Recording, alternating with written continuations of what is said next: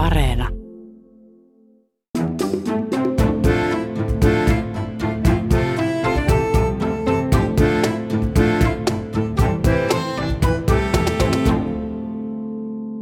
Tervetuloa Riku Siivosen täydelliseen elämään. Tämä ohjelma perkaa nykyaikaa, jossa sielumme ja ruumiimme kehittäminen on uusi pyhä.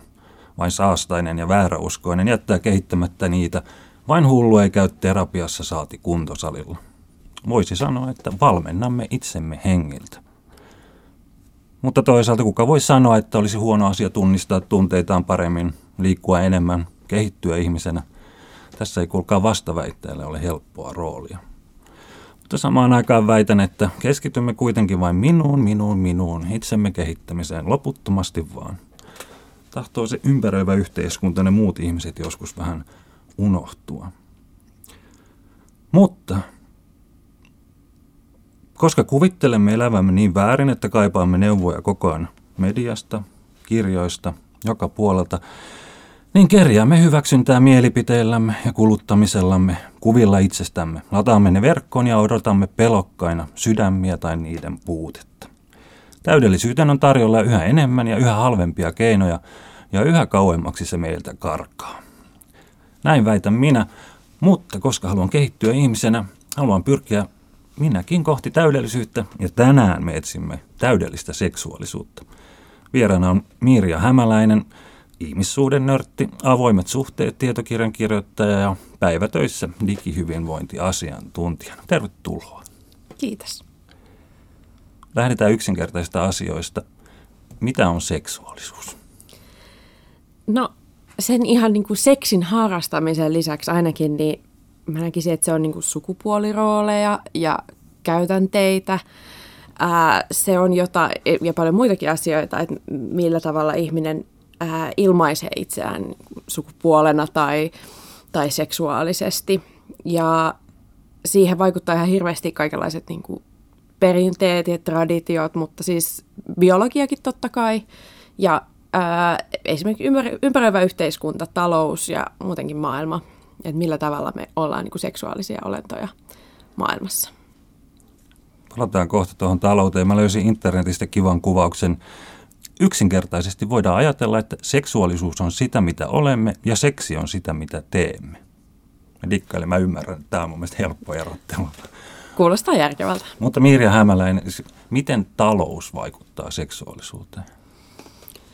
No mun mielestä aika monilla tavoilla. Tota, öö, no, jotkut tykkää flirtaa tällaisella ajatuksella, niin kuin, että – että kaikki olisi itse asiassa sellaiset niin markkina-arvoteoriaa, meidän seksuaalisuus perustuisi siihen ja näin. Ja sitten vähän näihin vaikka avoimiin suhteisiin, mistä itsekin olen kirjan kirjoittanut, niin kuuluu tietysti se, että miten me ajatellaan vaikka yksityisomaisuudesta ja millä tavalla se saattaa sitten vaikuttaa meidän parisuhteisiin tai ihmissuhteisiin, että onko ihminen, toinen ihminen sellainen asia, jota ajattelee yksityisomaisuutena ja miten, miten yksityisomaisuuteen ensinnäkään suhtautuu että onko se joku niin kuin pyhä suojeltava asia vai lähtökohtaisesti vähän rikollista. Uh, ja on myös ihan kiinnostavia ajatuksia siitä, että esimerkiksi vaikka niin kuin sosialistisissa maissa naisten seksielämä oli parempaa kuin, ää, kuin muualla. Ja sitä on ajateltu, että se on liittynyt sit niinku hyviin turvaverkkoihin ja tämän tyyppisiin asioihin. Siis oikeasti, että kommunistinen seksi oli, oli miellyttävämpää. No mä nyt en ihan näin äh, suoraan, suoraan sanoisi, mutta kyllä siinä mun mielestä ehkä jotain voi taustalla olla. Mä nyt en itse usko mitenkään kauhean vahvasti tällaisiin parisuhdevinkkeihin, että kunhan nyt vaan äh, molemmat imuroi saman verran, niin kaikki sujuu. Mutta ehkä siinä nyt jotain niin on, että tietysti jos ihminen kokee, että hän on väsynyt ää, yksin ja epäreilussa asemassa, niin ehkä, ehkä sitten niinku seksuaalisuuden toteuttaminen ei välttämättä niin paljon kiinnosta. Tulee tietysti mieleen, että sosialistisessa yhteiskunnassa ää, kukin saa seksiä tarpeidensa mukaan.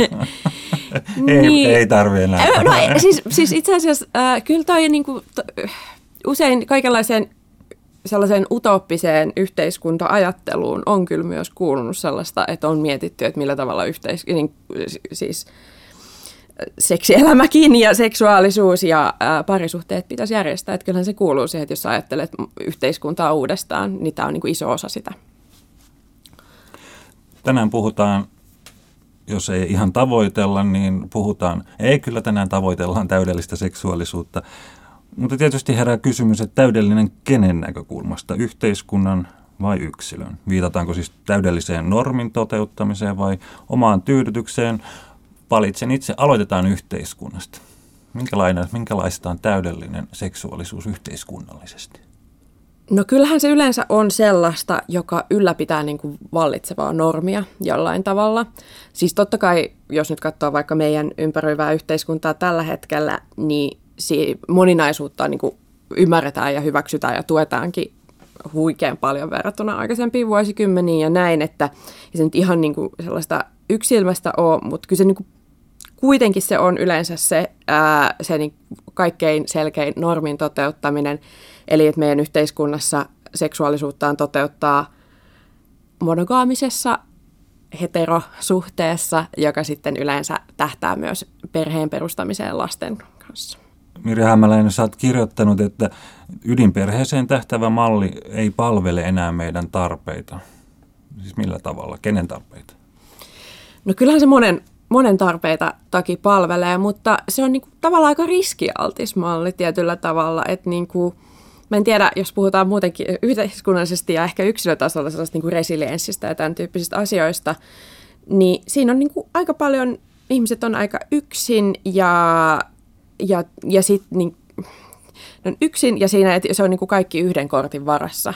Ää, kaikkien tarpeiden täyttäminen on yhden kortin varassa, siis niin kuin seksuaalisten, emotionaalisten ja sosiaalisten. Että mä ehkä ajattelen, että jos sitä niin kuin perhemallia, sitä ideaalia niin kuin löysätään ja moninaistetaan vielä tästä entisestään, niin sitten meillä on ehkä sellaisia niin kuin joustavampia verkostoja, eikä sellaiset äh, sitten tietysti kun iso osa kuitenkin ydinperheestä jollain tavalla hajoaa, niin se ei enää sitten olisi sillä tavalla niin traumaattista ja kamalaa. Toki tässäkin on hirveästi menty eteenpäin, että, että niin kuin, eihän avioero vaikka enää ole mikään tabu, mutta että vaikka sitten niin uusia perheille ja tällaisille muodostuisi vielä enemmän sellaisia mukavia muotteja, missä ollaan. Missä sun mielestä näkyy se, että me jotenkin jumitetaan vielä liikaa siinä kapeassa, kapeassa mallissa, ydinperhemallissa, kun samaan aikaan tietysti tunnistetaan, että moninaisuus hyväksytään. Onko joku paikka, missä se kiteytyy? No kyllä mun mielestä ehkä niin kuin, äh, ehkä niin kuin vaikka avioliitto ja jotenkin itse mä oon nyt niin kuin kohta täyttämässä 35 ja niin kuin ihan siis omasta näkökulmasta mä oon niin kuin tarkkailu ystäviä ja maailmaa ympärillä, niin se on niin kuin aika lyhyt aika, että missä se niin kuin jotenkin koko paketti pitäisi saada. Että pitäisi löytää se niin kuin kumppani, jonka kanssa lisääntyä. Ja, ja, ja naisilla tässä on tietysti sitten niin biologiset ää, asiat. Ja sitten se ei kuitenkaan saisi esimerkiksi olla vähän niin se liian aikaisin, koska sekin on vähän outoa. tai, tai, tai jotenkin ää, niin kuin näin. Niin Eh, ja sitten, että kuinka siitä niin kuin ihan konkreettisesti palkitaan, että sitä juhlitaan kuitenkin edelleen sitä niin kuin avioliiton satamaan purjehtimista, vaikka siis eihän se nykyään enää ole sellainen, sitä niin kuin ajatella enää samalla tavalla ja jokainen niin kuin voi muodostaa avioliittoon ja sitoutumiseen niin kuin oman suhteensa totta kai.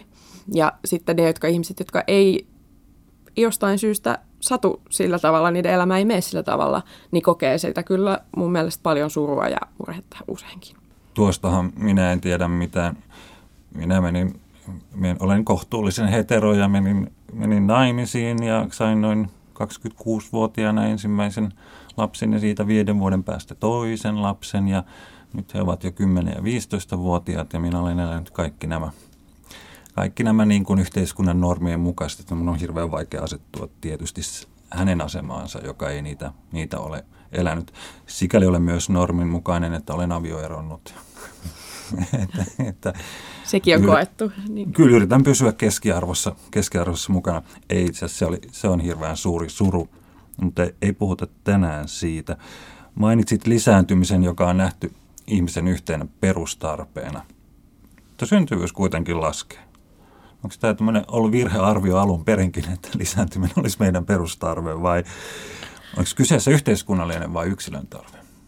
No en osaa ihan, mä ehkä näen, että me ei sillä, että koko yksilöys on tietyllä tavalla niin kuin harhaa, että et, et, eihän voi niin kuin sanoa, että, että se jotenkin, se tulisi jostain sellaisesta niin kuin yksilöstä, jolla ei ole niin kuin yhteyttä koko sosiaaliseen ja myös niin kuin menneisiin sukupolviin ja kaikkea tällaista.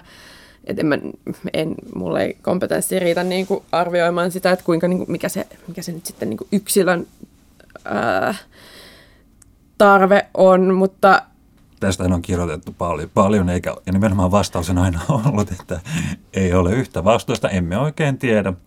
Mutta sitten ei ainakaan edesauta se, että kun nyt mennään viimein tähän yksilöön, yksilöön tuota, niin hölmökäsite kuin se tavallaan onkin, mutta samaan aikaan täysin totta. Me olemme yhä individualistisemmassa yhteiskunnassa. Kunnassa.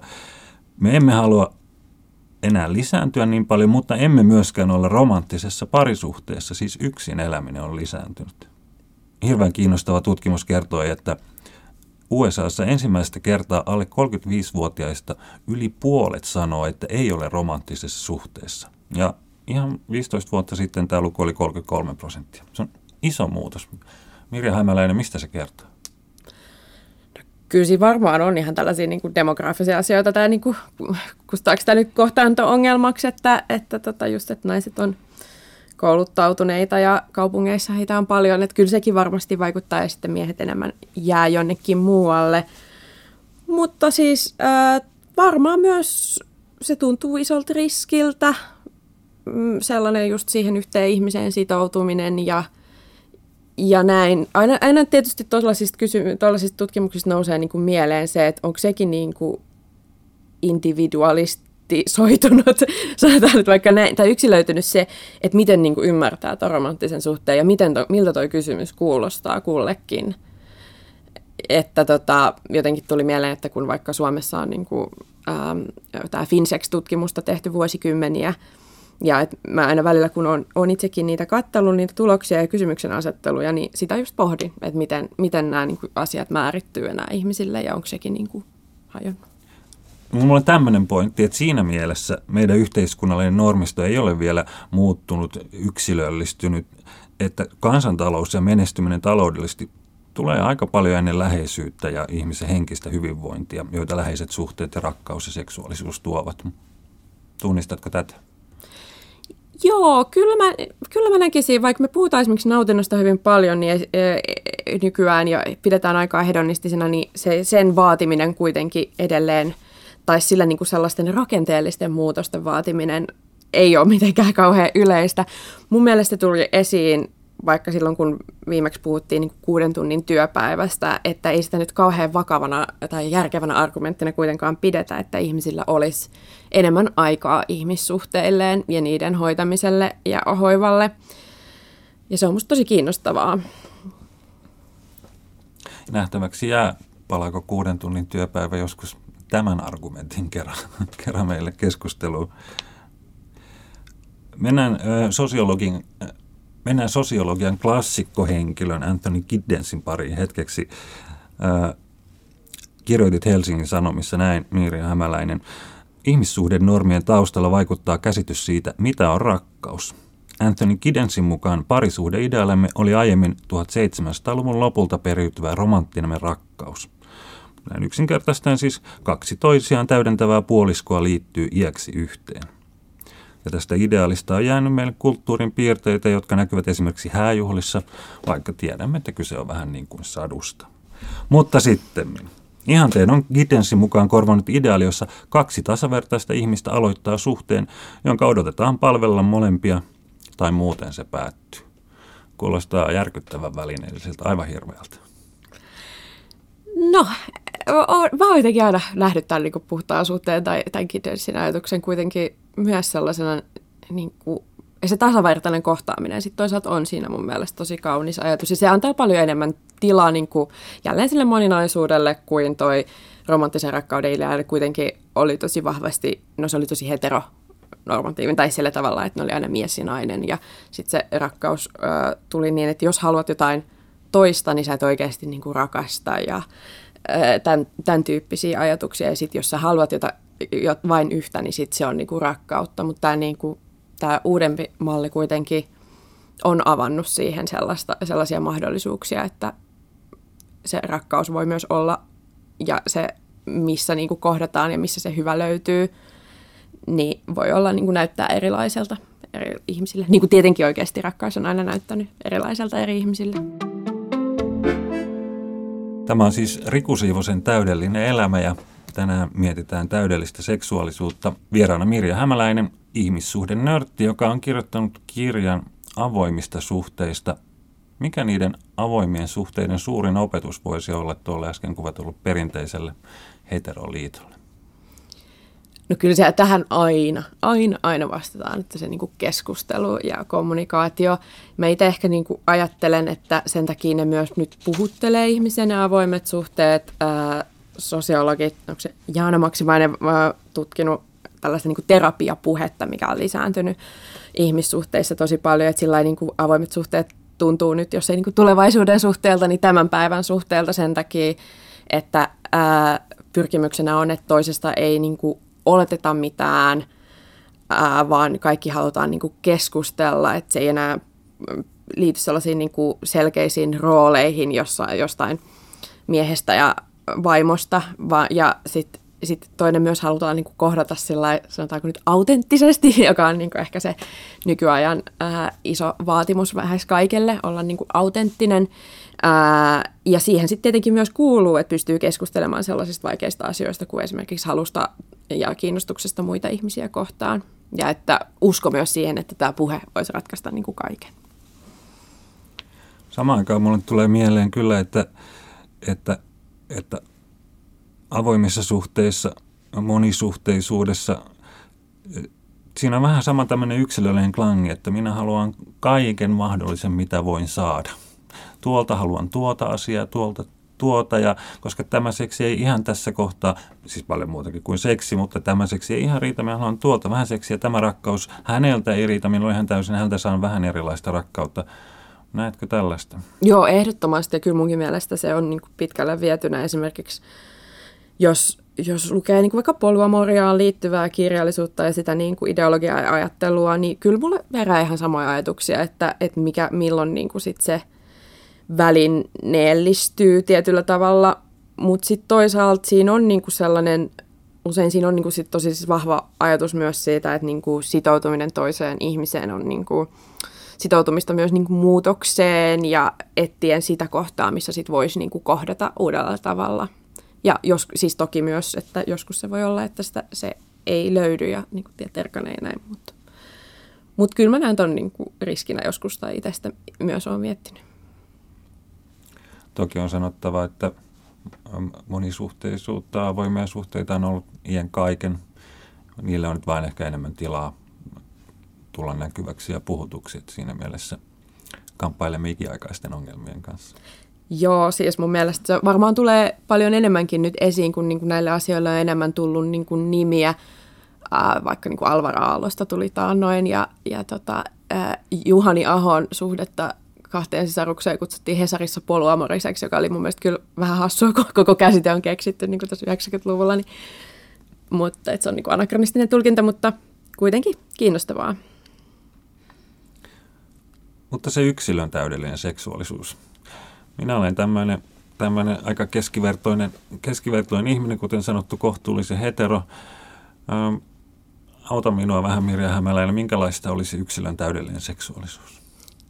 No se tietenkin näyttää jokaiselle ää, eri, erilaiselta ja se tässä nyt varmaan onkin se, niitä isoja kysymyksiä, mitä käsitellään nykyajassa, koska sitten toisaalta siihen kuuluu, eihän se tapahdu missään tyhjössä tai ne niin kuin tarpeet ei nouse mistään sellaisesta vaan sisältä, vaan niin kuin, että sitä kiinnittyy ympärillä oleviin asioihin.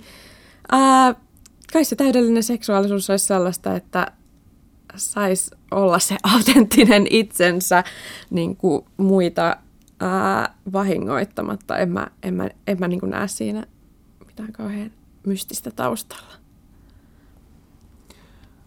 Jollain tavalla tuntuu, että sitä on oikeastikin nykyaikana yhä vaikeampi saavuttaa, koska samaan aikaan kuin seksuaalisuuden ja ihmissuhteiden saralla meillä on tätä moninaisempaa kuvastua tarjolla, kiitos internetin, ja se on hyvä asia. Ei mennä nyt konservatiiviseen vastaliikkeeseen, mutta kuitenkin. Mutta samaan aikaan ihan siihen seksin harrastamiseen, jos mennään, niin siihen tulvii neuvoja. Aivan niin kuin luen tästä muutama otsikon, mitkä löytyy noin puolella googlauksella. Kuinka kauan orgasmi kestää? Nyt se on selvitetty. Orgasmipäivässä kuukauden ajan nainen kokeili ja hämmästyi hyödyistä. Tämä yksi ajatus mullistaa seksielämäsi. Seksi blokkaa neuvoi, kuinka saavutetaan kokonaisvaltainen orgasmi. Oltiin orgasmin syvässä päässä, mutta, mutta ymmärrät ajatukseni. Kauheasti neuvoa. Tuottaahan se meillä ahdistusta? Tuottaa. No ky- kyllä varmaan joo, ja sitten ihmiset on niin, suhtautuu seksiin ja seksuaalisuuteen niin eri tavalla, ja äh, vaikka, vaikka just, siis että monia ahdistaa sellaiset asiat, mitkä toisille tuntuu kiinnostavilta ja vetoavilta, ja just toi niin kuin, että vaikka just tämä, kun itse on tätä kirjaa äh, saanut tosi paljon äh, hyvää palautetta, mutta yksi mikä tulee, niin kyllä he ihmiset kokee myös tuollaisista ajatuksista ahdistusta, että pitäisikö tässä nyt sitten niinku omaa suhdettakin ruveta avaamaan ja näin, vaikka siitä ei ole niinku kyse, että se on asia, mikä on maailmassa ja ää, siitä puhun. Mutta joo, takaisin tuohon seksin harrastamiseen. Niin, se on jännä, että se on vähän sellainen asia, joka niinku tavallaan ajatellaan, että se on kauhean luonnollista ja tulee, mutta silti pitäisi niinku jotenkin opetella. Ja se on niinku, mä itse ajattelen usein sitä, että rinnastan sitä niinku ruokaan, että miten se niinku eroaa ja mikä siinä on niinku samaa. Että et kyllähän meillä niin ihan syntymästä lähtien on äh, kyky ha, vähän niin kuin jopa hankkia ja pyytää ruokaa. Ja samalla tavalla me synnytään niin kuin seksuaalisuuden kanssa. Äh, Mutta sitten molempiin niin kuin tulee kulttuurista ja äh, kauheasti sellaisia kiinnostavia lisäkerroksia ja tekemisen tapoja ja, ja välineistöä ja mitä, mitä lie. Öö, mä en ehkä, no jos joku hyötyy tällaisista niin yksittäisistä seksivinkeistä, niin mikä siinä? Ei, ei se kyllä maailmaan niin puhetta mahtuu, mutta ehkä mä nyt itse olematta nyt mikään koulutettu seksuaaliterapeutti tai sellaista, niin ajattelisin, että et, et ne lähtee sitten sellaisista ehkä vähän kokonaisvaltaisimmista kysymyksistä. Me puhuttiin ää, tunteiden tunnistamisesta – ja sen tärkeydestä niin ihmisen hyvinvoinnille ja mielenterveydelle ja kaikille tällaisille asioille, niin uskoisin, että se on tässä seksuaalisuudessa ja siinä niin yksilön täydellisessä seksuaalisuudessa ja sen toteuttamisessa täydellinen tietenkin tällaisissa lainausmerkeissä, niin on varmaan sellainen aika hyvä lähtökohta. Tunnistan tuon tosi hyvin, kun mä en siis millään millään haluaisi enkä jaksaisi niin ajatella, että mun pitäisi kehittyä se, seksin saralla jotenkin vielä niin kuin tätäkin asiaa opiskella, mutta, mutta siihen liittyen nuo, nuo tunteet, niin, niin siinä ollaan, ollaan mun mielestä ytimessä. Jos mä ajattelen oma, oma tuota, historiaani seksin saralle, niin sieltä löytyy helposti yksi asia, asia, joka on se, että – se on jännittänyt aivan hirvittävästi. Mulla on hirvittävän vähän yhden yön suhteita ihan sen takia, että mulla on ollut järkyttäviä erektiovaikeuksia. Ei, ei ilmeisesti mistään fyysisestä syystä, vaan sen takia, että mä oon jännittää. Mä oon niin hermostunut siitä asiasta, joten tämmöinen vaan tuon tuollaisen tunteen jotenkin käsittely tai korjaaminen, korjaaminen se olisi tehnyt mun seksielämästä vielä täydellisempää kuin se on. Kiinnostavaa ja varmaan kyllä ihan totta. Mä, en mä tiedä, ehkä luulen, että aika monella, monella voi olla niin. Sen takia on ollut ihana olla pitkissä parisuhteissa, koska sitten kun oppii luottamaan toiseen ja ymmärtämään, että tässä on nyt kaikki ihan hyvin ja rauhallista, se on ollut jopa sen edellytys, että on, on yhä täydellisempää seksuaalisuutta. Niin, nykyajan tällaisilla labeleilla niin demiseksuaali. Anteeksi, kuka? Demiseksuaali. Avaatko se, siis mun käsityksen mukaan se on sellainen ihminen, joka niinku tarvii tunneyhteyden ja, ja, ja, ja sellaisen, jos ei nyt rakkautta, mutta ollakseen seksuaalinen ja nauttiakseen seksistä. Onko sille vastakohtaa? Kuka on semmoinen niin karju tai emakko, joka, joka köyrii ihan vain ilman tunteita? Äh, sitä labeliä mä en tiedä, mutta tota, kyllähän moni ihminen toisaalta nauttii kauheasti jännityksestä. Öö, se tiedetään, tai nyt on tullut viime aikoina ilmeisesti tutkimusta, että naiset pitkissä parisuhteissa kokee haluttomuutta just sen takia, että he ei saa tarpeeksi jännitystä. Mikä on kuitenkin vastaan sillä, mitä me ollaan tosi pitkään ajateltu, että nimenomaan naiset haluaisi sitä turvaa ja tällaista nauttiakseen seksistä. Pitäisikö naiset siis pelästyttää ennen No mä en ehkä nyt tällaisiin, tällaisiin vinkkeihin sitten. Kaikkea voi kokeilla. No joo, mutta itsellä vaan niin on helppo jättää syrjään neuvo, neuvot kuntoilusta tai syömisestä tai hengittämisestä, että, että kyllä mä nyt osaan juosta ilman personal traineria, mutta jotenkin tämä seksineuvot, seksuaalisuus, se menee vähän sille ihon alle, että, että se, se tuottaa niin kuin ahdistusta ja paineita. Mitä luulet muuten, koska meille tulevat ensimmäiset personal sexual trainerit, vai onko niitä jo? Mulla ei tästä mitään dataa tai mitään tällaista, mutta mulla on vähän sellainen fiilis, että kyllä niin kuin ihmiset enemmän rupeaa esimerkiksi käyttää ää, seksuaalineuvoja ja seksuaaliterapeuttien palveluita ilman, että heillä on vaikka mitään traumaa, jota käsitellä, vaan että se on sellainen asia, mitä niin kuin haluaa pohtia. Et kyllähän se myös niin kuin on nykyään nykyajan ihanteessa tosi iso osa sellaista niin kuin täyttä ja hyvää elämää. Ja nyt kun ei enää ajatella, että tai monen suurin osa ihmisistä ei ajattele, että se niin kuin on ja auvois tuon puoleisessa, niin se on aika vahva imperatiivi nauttia siitä kaikesta hyvästä, mitä tämä maailma tarjoaa. Ja seksuaalisuus on tietenkin siinä iso, isossa roolissa. Niin kyllä sellaisetkin palvelut varmasti lisääntyy. Näin ollen siis seksuaalisuuteen liittyy tietysti myös kuluttaminen. Porno on ilmeinen. Mainittiin jo seksologit, seksuaaliterapeutit. Minkälaista olisi semmoisen eettisesti täydellinen kuluttaminen seksuaalisuuden saralla? Tai edes hyvä nyt riittää. Niin, onko mikä, jos nyt, no tietysti ihmisten pitäisi maksaa pornostaan ja, ja, ja näin, että tota, ei, ei siinä mun mielestä mitään pahaa ole niin panostaa resursseja, aikaa tai rahaa tähänkin puoleen elämästä. En mä niin kuin, mä haluan myös niin kuin demystifisoida sitä sillä tavalla, että mä en ajattele, että kaikki pitäisi jotenkin tapahtua niin kuin orgaanisesti tai muuten siinä on jotain, jotenkin jotain pielessä.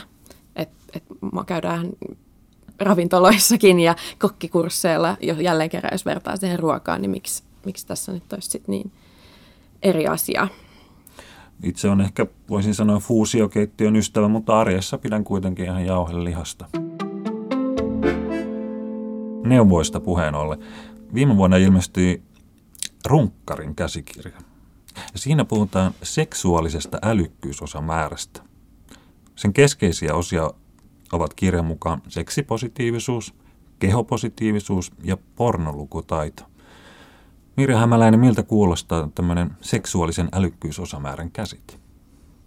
No mä arvostan aina tällaisia uusia läppäriä käsitteitä ja tota, nämä kuulostaa musta kaikki, kaikki niin kuin hyviltä asioilta.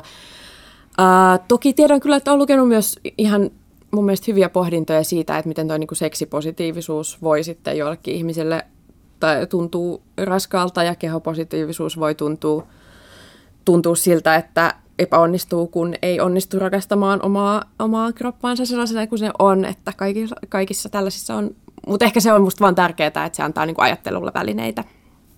Mutta mä ymmärrän kanssa, siis sehän on, siinä on niin kuin itse asiassa kaunis ajatus takana, että, että sitä voi pysähtyä miettimään omaa suhdettaan seksuaalisuuteen ja seksiin ja katsoa, missä kohtaa haluaisi tai voisi kehittyä. Joo, kyllä, se, kyllä, se, kyllä näiden asioiden pohdinta on mun mielestä niin kuin järkevää, että ei tarvitse laittaa rahaa ja ei tarvitse periaatteessa muuttaa mitään toimintaansa, mutta kyllä mun mielestä on niin kuin hyvä, hyvä, näin, hyvä oman hyvinvoinnin kannalta miettiä omia seksuaalisuuteen, siis siihen seksiin ja sitten, sitten niin kuin parisuhteisiin, omiin rooleihin ja odotuksiin ja sitten vaikka siihen, niin kuin, että mikä tulee ulkoa jostain historian painolastina ja yhteiskunnan kapitalismin tuomana ja mikä on sitten, mitä nyt sitten itse haluaa. Mutta se ei ole millään tavalla helppoa, kun ihan vain perusparisuhteessa yrittää pysähtyä tällä tehden asioiden äärelle ja käydä, niin se on ihan kivuliasta ja se on raskasta ja välillä tosi vaikeaa, ei tahdo saada kiinni. Niin, kyllähän se siis varmaan usein ne niin kuin, koetaan vähän, vähän uhkaavina sellaiset, että, että ja, ja sitten seksuaalisuus on aika sellainen herkkä asia, että sit jos toinen, kertoo, että joku asia mietityttää, niin helpostihan siinä menee niin kuin puolustuskannalle. Enkö minä riitä? Niin, niin. Vaikka kysymys ei olisikaan sinusta, vaan siitä toisesta. Aivan. Niin sitä helposti ihminen kääntää itseensä. Niin, mutta ehkä se on just se, että, että se niinku, siinä on vähän siitä kaikuja siitä, siitä sellaisesta romanttisen rakkauden ajatuksesta ja myös ehkä tällaisesta, niin kuin, miten me toteutetaan nykyään monogamiaa. Että, että sen kumppanin kaikki tarpeet pitäisi, pitäisi täyttää ja, ja yhden ihmisen pitäisi se pystyä tekemään. Ja tämä ei ole edes pelkästään niin kuin seksiin liittyvää, mutta kyllä ehkä seksuaalisuuteen. Mutta sillä niin kuin olla, olla se paras ystävä ja, ja työ, työasioissa tuki ja kanssa vanhempi ja ehkä harrastuskaverikin sitten vielä siihen päälle. Itsellä on ollut lopulta helppo tulla siihen tulokseen, että, että ainakin toistaiseksi on niin, että avoin suhde tai polyamoria eivät ole niin kuin, ne ovat kiinnostavia niin kuin konsepteja, mutta eivät, eivät todellisia vaihtoehtoja, koska pelkästään se määrä puhetta, mitä yhden parisuhteen kehittäminen, kasvattaminen, pitäminen hyvänä, parantaminen, niin se on jo niin kuin massiivinen työ. Että saati, että siinä olisi vielä enemmän ihmisiä, joiden kanssa sitä pitää asiaa, niin mä luulen, että pitäisi, mun pitäisi jättäytyä töistä pois, että mä ehtisin tehdä sen kaiken. Niin, usein, tätä usein sanotaan, ja onhan se ihan totta, että vaikka rakkaus olisi rajatonta, niin aika ja muut asiat ei ole. Ja usein siis avoimissa suhteissa on sellaisia ihmisiä, jotka sitten tykkää näistä jutuista, sellaisia ö, itsensä kehittäjiä kyllä monet, ja niin kuin systemaattisesti kehittää omaa, omaa vaikka kommunikaatiotyyliään ja käyttää Google-kalenteria esimerkillisesti ja tämän tyyppistä. Mutta ehkä toi jotenkin tähän täydelliseen seksuaalisuuteen yksi asia, mikä siihen voi mun, mun mielestä kuuluu, on se, että vaikka tällä niin monogamia on niin opt-in asia, että sä oot pohtinut sitä, että, sillä, että no nyt näin, mutta se, ei ole, se, ei, se ei ole sen takia vaan, että no tietenkin, että mitään muita vaihtoehtoja ei olisi. Opt-in, eli mä olen miettinyt sitä ja sitten tehnyt valinnan. Niin. Aivan. Tämä on siis Riku Siivosen täydellinen elämä, jossa haetaan rakennuspuita täydelliseen elämään – tai ehkä oikeammin myöskin armoa siihen, että elämän ei tarvitse olla täydellistä. Tänään vieraana ollut kanssani keskustelemassa ihmissuuden nörttiä avoimista suhteista tietokirjan kirjoittanut Mirja Hämäläinen. Mirja Hämäläinen, voitko lopuksi antaa meille jonkinlaista armoa sen suhteen, kun olemme tavoittelemassa täydellistä seksuaalisuutta? No, todellakin, jos se minun käsissäni se armo nyt tässä on. No kaikkihan tekee, tekee virheitä ja esimerkiksi mun mielestä just näissä avoimissa suhteissa, joka tämä mun asiantuntemuksen ala nyt ehkä tähänkin on, niin mun mielestä siellä on tosi kaunis sellainen ajatus, että ihmissuhteet, ja tämä nyt liittyy tietysti seksuaalisuuteen tosi vahvasti, ei ole niinku hauraita, vaan joustavia, että, että niissä voi, voi, voi vähän temppuilla ja kokeilla rajoja, ja sitten kuitenkin se yhteys voi säilyä. Yksi aivan hävytön ajatus loppuu Usein puhutaan siitä, että pornomaailma ja kuvasto luo tällaista väärää, väärää kuvaa siitä, mitä erotiikka ja seksi ja seksuaalisuus ovat. Mutta eikö nyt ole niin, että on myös semmoista seksiä, kun pornossa kuvataan? No hei, nykyään on myös tosi monenlaista pornoa, että, että siinä mielessä. Äh, varmaan joillain on. Ei, kyllä tämä kyllä kaikenlaista maailmassa sattuu ja tapahtuu. Ja onhan sekin seksuaalisuuden toteuttamista tietyllä tavalla varmasti esimerkiksi pornonäyttelijöillä ja, ja näin, että monethan myös nauttii siitä hommasta. Kiitos keskustelusta Mirja Hämälle. Kiitos.